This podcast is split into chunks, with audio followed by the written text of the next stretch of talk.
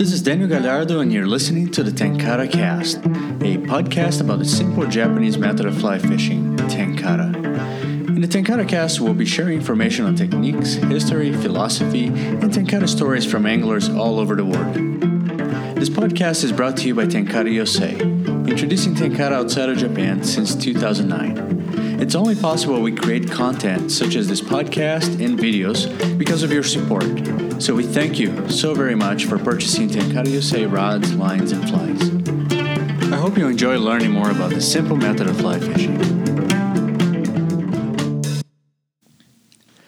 Hey everyone, welcome to another episode of the Tenkara Cast. Um, right now it's uh, October 24th. I'm here in the studio recording this, and today's topic I'm going to be talking about catching and releasing fish, uh, but also catching and keeping uh, fish. So a little bit of the uh, controversial kind of you know somewhat taboo conversation that we have in fly fishing sometimes but i do think it's an important topic but before I get into today's conversation, um, I'm going to talk just a little bit about the last week. Um, there's been it was a busy week. I um, started off by heading out east uh, to visit the uh, to participate in the Tenkara Jam, an event put out by Jason Sparks.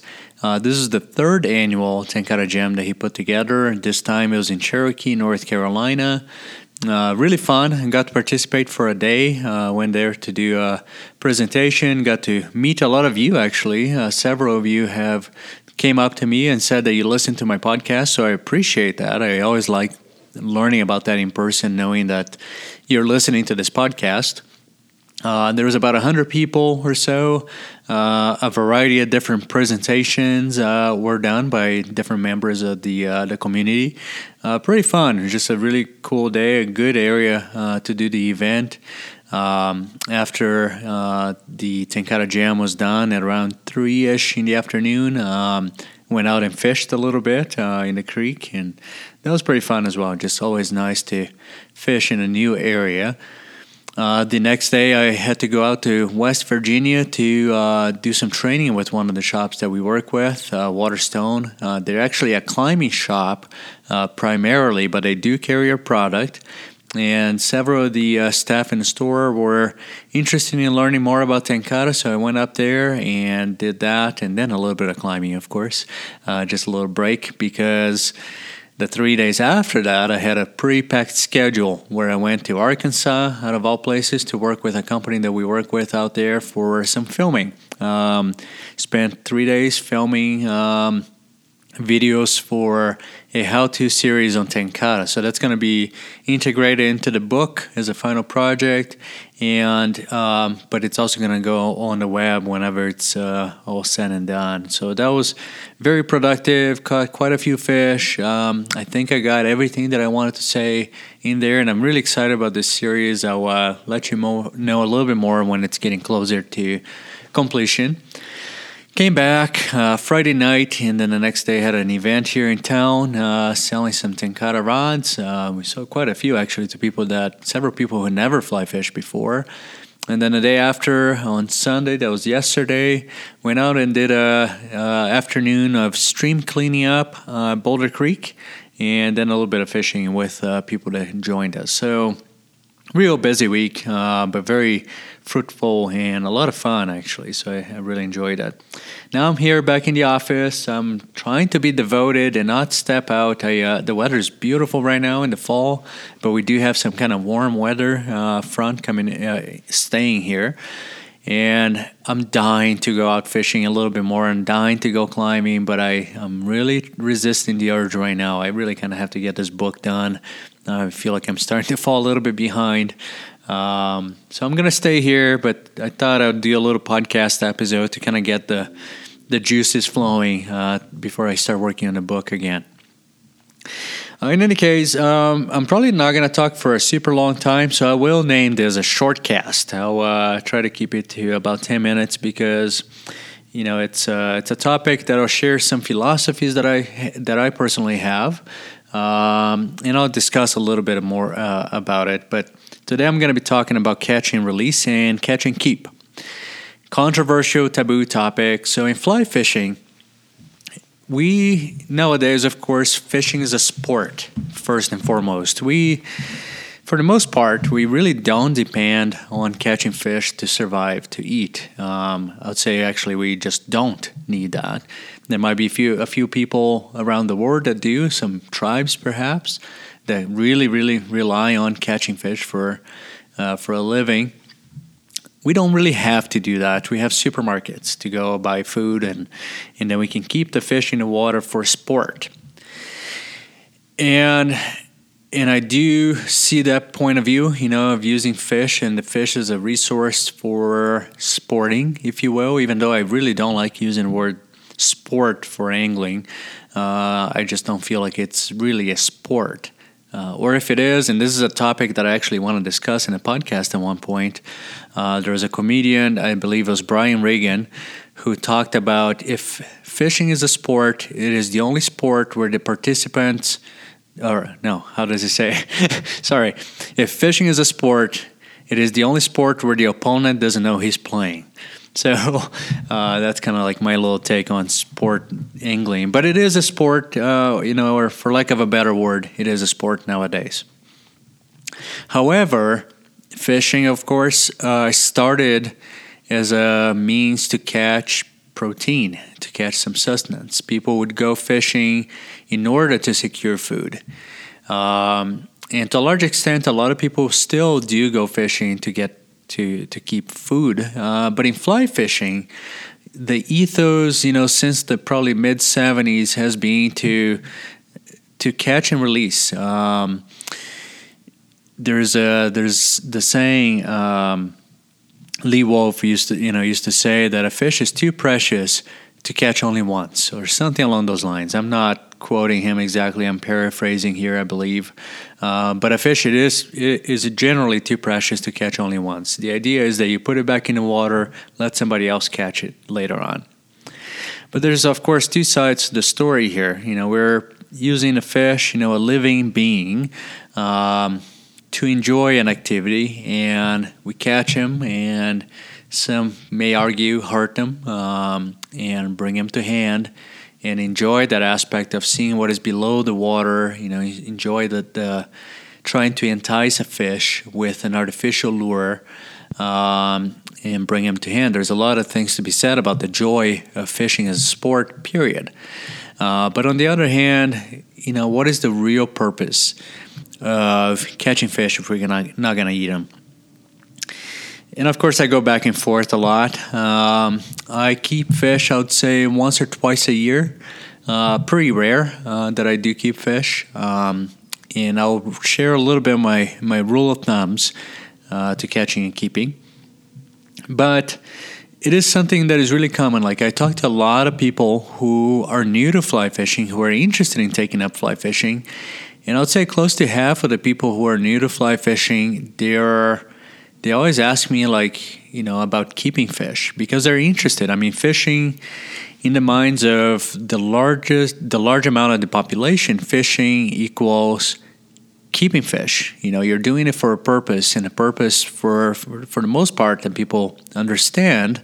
And it is a clear easy uh, purpose to understand is to catch fish to keep it and to eat it uh, it takes a little while for folks to realize that, uh, you know, many of us do fly fishing as a sport recreationally where we release most of the fish.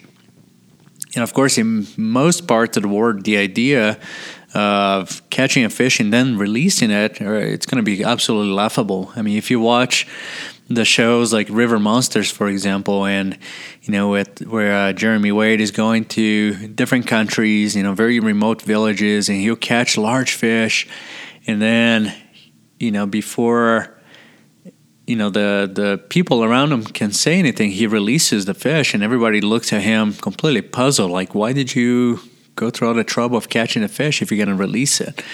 But he's doing it for sport, of course, and so the natural thing really is to catch and keep. You know, that's kind of what's been around for a long time. Um, it's instinctual. You know, most people they just kind of want to catch fish and keep it for eating. Um, and I'm not a hypocrite. You know, I do eat meat. I'm not a vegetarian, even though I do believe or I do wish that we, as a human uh, society, had been trained to be better vegetarians because I think, uh, you know, you can definitely eat vegetarian meals and get sustenance, but in any case, I don't. I, um, I do keep, I do eat meat and uh, sometimes I will catch trout. And what it does is the interesting thing about catching and keeping trout once in a while is that it makes me think of food in a completely different way. Uh, it's never pleasant to take the life of a fish. I never have never taken any joy in doing that, especially because I do have this connection with fish that goes beyond sustenance. I mean, I, in a certain way, I make a living out of you know asking people to catch and release fish. Um, but when you do decide that you want to keep a fish, there's a there's this kind of ritual that takes place where you're taking a life and and then you're going to eat it and I think a lot of people might not think so much about it. I know a lot of people that do uh, when they do keep fish that you know it's something that they don't take very lightly, and I don't. Um, I might be a little bit more touchy about that. Um, but two or three times a year, I'll keep fish, and you know I purposefully I know I'm going to keep fish, and you know, and I usually take um, big responsibility and uh, just a lot of uh, uh, honor in kind of doing that and eating a meal that I caught. But let me talk a little bit. Before, you know, I'm just kind of waxing poetic here, going pretty soft and tender on the topic. Uh, but before I go any further, uh, let me talk a little bit about the rule of thumbs that I have to when I catch and keep fish, and I'll talk about uh, catching and releasing as well, which is what I do 99% of the time. So the, the, the way that I approach catching and keeping fish, um, I have a few rule of thumbs. First and foremost, um, places that have a very large population of fish, a thriving population of fish, um, especially in the smaller sizes like the 8 to 8 to 10 8 to 12 inch fish. Uh, places that you just see like a ton of them in any particular pool. You just um, and oftentimes those are going to be places that have just about no pressure. Uh, so one of the little rule of thumbs that i have for ca- places that i allow myself to catch and keep fish um, are places that i'm absolutely certain see less than an angler a week so oftentimes it's for me here in the Front Range in Colorado, you know, I drive into the wilderness areas nearby. And if I have to hike a certain amount, and I've been there a couple of times perhaps, I know those places don't see many anglers at all. And I have a hard time believing that the stretches of some of the streams that I fish see more than one angler a week. And, uh, you know, the rationale is that, you know, a stream, a healthy stream with a lot of fish, can probably sustain two or three fish being taken uh, per week, you know, in a given year, you know, and I'm talking about just the fishing season, really. Uh, most of those places you wouldn't fish in the winter, anyways. So that's my rule of thumb number one. Uh, thriving pop or my two rule of thumbs: thriving populations, less than an angler a week, and lastly, which kind of uh, allows me to uh, or helps me in the decision as well the other two points first, you know, is the place stocked? If it's not stocked, I mean, I just want to make sure it's a thriving population uh, of fish. But there are some places that I would allow myself, I really don't very often, uh, to keep fish if I know there's a healthy, uh, robust stocking uh, program that keeps putting fish in there. I'm not crazy about the, the whole stocking thing, but I do believe there stocking fish uh, for a reason. And that's usually to allow, you know, a certain number of fish to be taken in a day. And lastly, as well, uh, places that have a thriving population of fish that are not native to the area but are also prolific. So, pretty much that rule applies primarily to the western part of the United States, where there's some streams that have brook trout, which are very prolific breeders, uh, they thrive in waters that might not be quite as um, fast moving, perhaps, you know, so they can kind of find all these like calm pools to hang out. Um, so that kind of usually means I, for the most part, if I am keeping fish, I'm going to keep brook trout because what I experienced with brook trout streams, um, there's a couple of things that I've experienced. First, you find a calm pool of water where you know you might expect to catch a fish, but all of a sudden you catch ten brook trout, and they're all kind of like small size. So I kind of figured like keeping a couple, you know, and letting the other fish thrive based on the food resources that they have is not a bad thing. Just kind of keeping their numbers in check a little bit. Uh, but the other thing that I've experienced with brook trout in particular, uh, there's a stream actually that I fished a few times close to home um, that uh, have a thriving population of brook trout. And a couple years ago, I noticed that um, um, I was actually starting to catch a couple of uh, the cutthroat that we have in the area, and I believe they were probably planted because I hadn't cat- caught any of those uh, earlier. But in that area, so I was catching brook trout for a while. All of a sudden, I started catching cutthroat, and it was great. It was like a really nice mix of cutthroat and brook trout. And a few months go by, and all of a sudden, I start fishing there again and all I'm catching is brook trout, and I'm not catching a single cutthroat. And I fished there another time, you know, and only cut only brook trout, no cutthroat.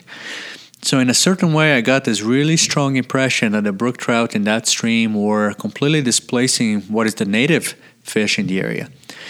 Um, so that was kind of like the last time that I caught fish, and I'll share that in a minute here. Um, you know, the experience of doing that. Uh, but that just kind of gave me a little validation that in some places where you have very prolific breeders that might be displacing the native trout, it's really actually probably a good thing um, to catch and keep some fish. Um, the other thing, too, to keep in mind in terms of catching and keeping fish, uh, pretty much all waters have in the United States uh, have a limit on the numbers of fish and usually the size of fish that you're allowed to keep. Um, so you look at a fly fishing regula- or fishing regulation book, and it'll tell you how many fish of particular sizes and species you can keep out of a particular watershed or stream or river. And those numbers, you know, I usually kind of look at them and it's like, well, those numbers have been created for a reason. And I'm assuming that they're doing some research based on how many anglers are fishing in a certain area, what is the fish stock, you know, what is the fish population like uh, in the area, can so many anglers catch and keep so many fish, and they kind of make a decision based on how many fish people can keep. So you know, besides the ethics of it and the morals, and, you know, or the moral dilemmas that we might face in terms of deciding when to catch and keep fish, I think um, very important thing, and you have to do this regardless, uh, is look at the regulations. Is it legal uh, to catch fish, and you know how many, and you know so forth. I've got no problem with it if it's legal, you know, based on those numbers although I do highly, highly encourage you know all of our listeners, and I highly encourage everybody that I teach to catch and release fish, even if the rules allowed for for a few fish to uh, to be kept. And usually, I teach them the rules that I just shared. You know, like is it a place that sees almost no anglers? Uh, does it have a very strong, thriving population of fish? Where in every pool you're going to see a bunch of fish and about you know the eight to ten inches and so forth. Um, so you have the legal parts of it, and then some decision making that you have to make based on your own values and that kind of thing. Um, in terms of fish size, you know, of course, uh, you know the regulations um, uh, definitely are the uh, the most important criteria. Uh, but if places uh, require large fish to be kept, like if uh, there's, I know at least one river, if you want to keep fish, they have to be above, I think, either 14 or 15 inches. Um, I actually, honestly, just don't keep any of those fish, uh, and I wouldn't anyways because they they have pressure. But the fish size that I always keep are between about eight and ten inches uh, in size. Most of them are. I'm going to try to keep it between nine and eleven or so, actually. Um, and that's just a really good size to eat. It's usually a size that uh, when you find pools, you find a lot of fish of that size. So I'm kind of seeing it as allowing a few a few fish to get bigger and taking a few to uh, reduce the the stock a little bit. So those are just a few of the kind of a little bit of the rationale that I go through uh, when I want to catch and keep fish. As I said, I pretty much don't. I release almost all of them. I encourage everybody that I fish with to to release, uh, but sometimes. I think it is important for us to keep fish for the reasons I mentioned earlier. It kind of makes you think about your meat sources, especially if you're a meat eater, a little bit differently. Um, you you start looking at your food in a completely different light and having a different kind of respect for the food as well. Um, so I think there's something to be said about that. Uh, the last time I kept fish was actually kind of recently. It was the first time that I kept any fish this year. And that was when Jeremy, uh, who was working with me on a book, he was over here. We were working on the book project. And I took him up to one of those streams that pretty much never see anybody. It was a little far, but we drove up there. And that's actually the, the second time when I noticed that that stream was not producing the cutthroats that I had been seeing previously. And I started noticing that these brook trout were very aggressive. There was a lot of them, uh, which I knew already, uh, but we did not catch a single cutthroat the entire day in a fairly good stretch of the river, uh, the stream and and it was also you know a good opportunity um, to do it because I had talked to Jeremy and he had actually never kept a trout that he caught. He um, you know, and I had we had been talking, I believe, about cooking trout in the Japanese style, uh, and I told him about how I. You know, if I when I do keep fish, I clean it uh, without even using a knife. I just use a stick, uh, and I skewer the fish and I, cook, I prepare it over a fire uh, using sea salt. Uh, sprinkled on the on the skin. I'll post a video on how to cl- how to clean a fish without a knife if you're interested on the tenkarausa.com forward slash podcast page for this episode. Uh, but he was really curious about that. He let me know that he never kept a fish, and I'm like, oh wow, we gotta keep a couple of fish here for tonight, and and and then we started catching fish, and he caught one that was a good size, about probably nine inches, and I taught him how to kill the fish um, in a very quick, uh, hopefully humanely uh, humane way, and he killed a fish and I taught him how to clean it and we cleaned it. We took it home and then I taught him how to skewer the fish uh, just by using this technique that I learned in Japan as well. And I'll post a video on how to do that as well on this page. And we put some sea salt in the skin. And we cooked it over a fire uh, that we built in my backyard, and we really honored that. And I could see that in Jeremy's face that I think his relationship with his food for that meal was very different. You know, there was something uh, that told me that he was tasting the fish in a very different way uh, than any other fish he's tried in his life. So there's something about that as well uh, to do that. And that was the last time I kept fish uh, just a few weeks ago, first time this year. But now let me talk a little bit about catch and release because that is what I do most. That's what I like to encourage people to do. Um, catch and release is extremely important um, because nowadays we just have a lot of pressure on streams. I mean, if you're if everybody's gonna keep a fish from Boulder Creek here in Boulder, which is a large population center, the stream can literally be wiped out in a season. I mean, there, there's not a whole lot of stocking, if any, right now uh, that goes on in Boulder, Can- uh, Boulder Canyon, especially. Close up population center. There's always a lot of anglers there. Um, I'm a very strong advocate for catching and releasing fish in that kind of situation. And but I think it's important that we look at catch and releases uh, best practices because it's not just catch and release. You have to do it well, otherwise you're gonna have dead fish anyways. The mortality of fish when you're catching them on a fly, luckily, is smaller than if you're using bait because the fish are not taking the fly quite as deep. And but there's a few best practices that you have to be uh, very aware of. Otherwise, there's absolutely no difference in you catching and keeping or catching and releasing. So pretty simple stuff actually, but you know, start from the beginning. Once you catch a fish, um, bring it to hand as quickly as you can. Don't fight it to exhaustion, and I think that's one one of the things that Tenkara is beautiful at. The fish can't take any line away from you, and it's pretty quick to land just about any fish.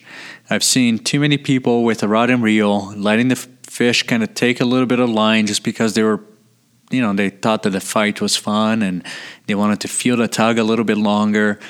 And that's just not very cool you know? So with tenkara luckily if we try to like let the line go uh, chances are the fish is going to come off uh, kind of quickly uh, because of slack. But just keep the tension on the line bring the fish in as quickly as you can uh, in a reasonable way with tenkara you can bring it in pretty cl- uh, quickly it helps to have barbless hooks. I am a big advocate of barbless hooks. All of the t- flies that we sell at Tenkara USA are barbless because it makes the removal of the hook much easier. And sometimes when people have barbs in their hook and they're holding the fish and maybe squeezing the fish and that kind of thing, and it you know struggling to take the hook off, that's not very good. So barbless barbless hooks are pretty much imperative in my opinion. Um, before you touch the fish, wet your hands, please. That's a big one. A lot of people are not very aware of it, but if you have a dry hand and you touch the fish, there's a good chance you're going to remove some of that kind of slimy protective coat of, out of a fish's body. And in turn, they might be more susceptible to getting fungi, you know, fungus to kind of take over them or some bacteria built up and that kind of thing. So, Wet your hand before touching the fish, and then hold the fish gently. I've seen this very often. Sometimes when people are new to fishing, they tend to try to grab the fish from above. And if you try to grab the fish from above, like if you imagine an eagle, you know, that comes and tries to, like an osprey maybe, tries to catch a fish from the top, it's really hard to kind of control the fish and you're going to end up squeezing the fish. So make sure to slide your hand below the belly of the fish very gently. Um, and don't squeeze the fish. Just kind of let it rest on your hand. And with time, you start getting a little bit better controlling it. Some fish tend to be a little bit more jumpy, some fish are a little easier to handle. But just go below it, cup the hand, you know, below the fish, and try to hold it gently as you remove the hook. a net can be super helpful because you don't have to struggle as much. If the fish it kind of flops out of your hand, it falls right back into the net. Uh, just make sure that the, to keep the net in the water as much as you can, as opposed to lifting it out of the water. And then you kind of do your work removing the hook, hopefully quickly. And at this point, you have the fish out of the hook. Don't really spend time posing for pictures. If you want to get a quick picture, get the photographer to get ready and let you know before you even lift the fish out of the out of the water. Uh, if you want to do your photo, take a photo. But I, I like to recommend that you do the keep them wet photos, where you have the fish pretty much in the water, and you know if you feel compelled to lift it, do it very very quickly and above the water. I'm um, not crazy about images of fish laying on the grass, laying on the bank, because it does dry up their, their mucus and gets them to suffer later on, possibly. Uh, so do it gently over the water.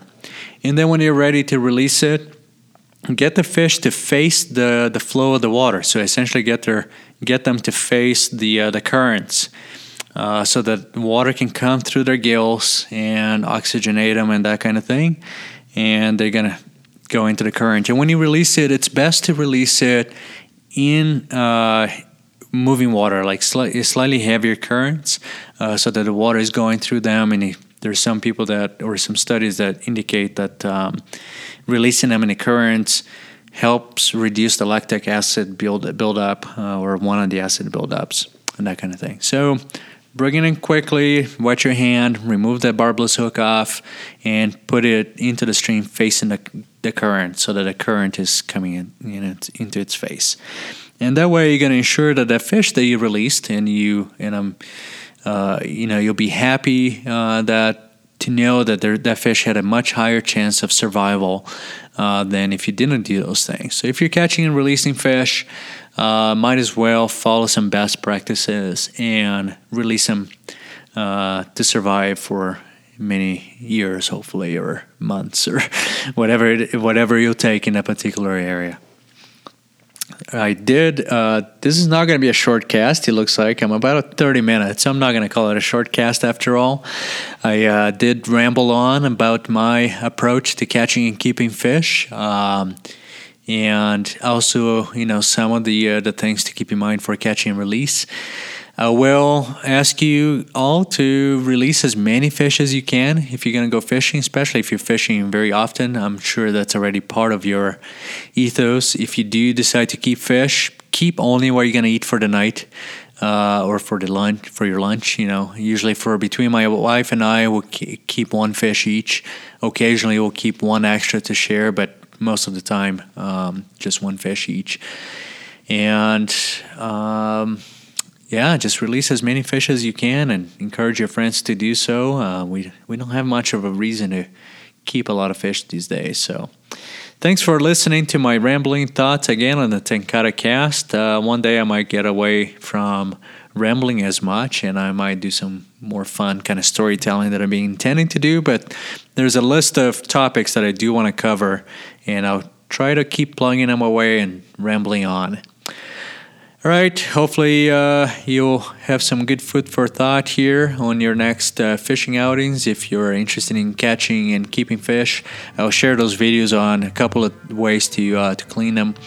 Uh, be humane, be respectful, and whenever you can, do release them so that uh, other anglers can uh, enjoy the, the joy of fishing as well.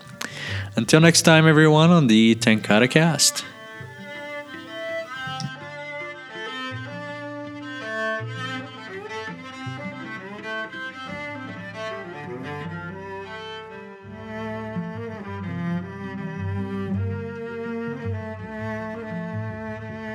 And as always, I'd like to thank our friend Nick Ogawa Takenobu. You can find his music at takenobumusic.com. I'll put a link on our website. This is a song called Fishing. I think very appropriate. It's a song that made me learn about his work and totally fell in love with his music ever since.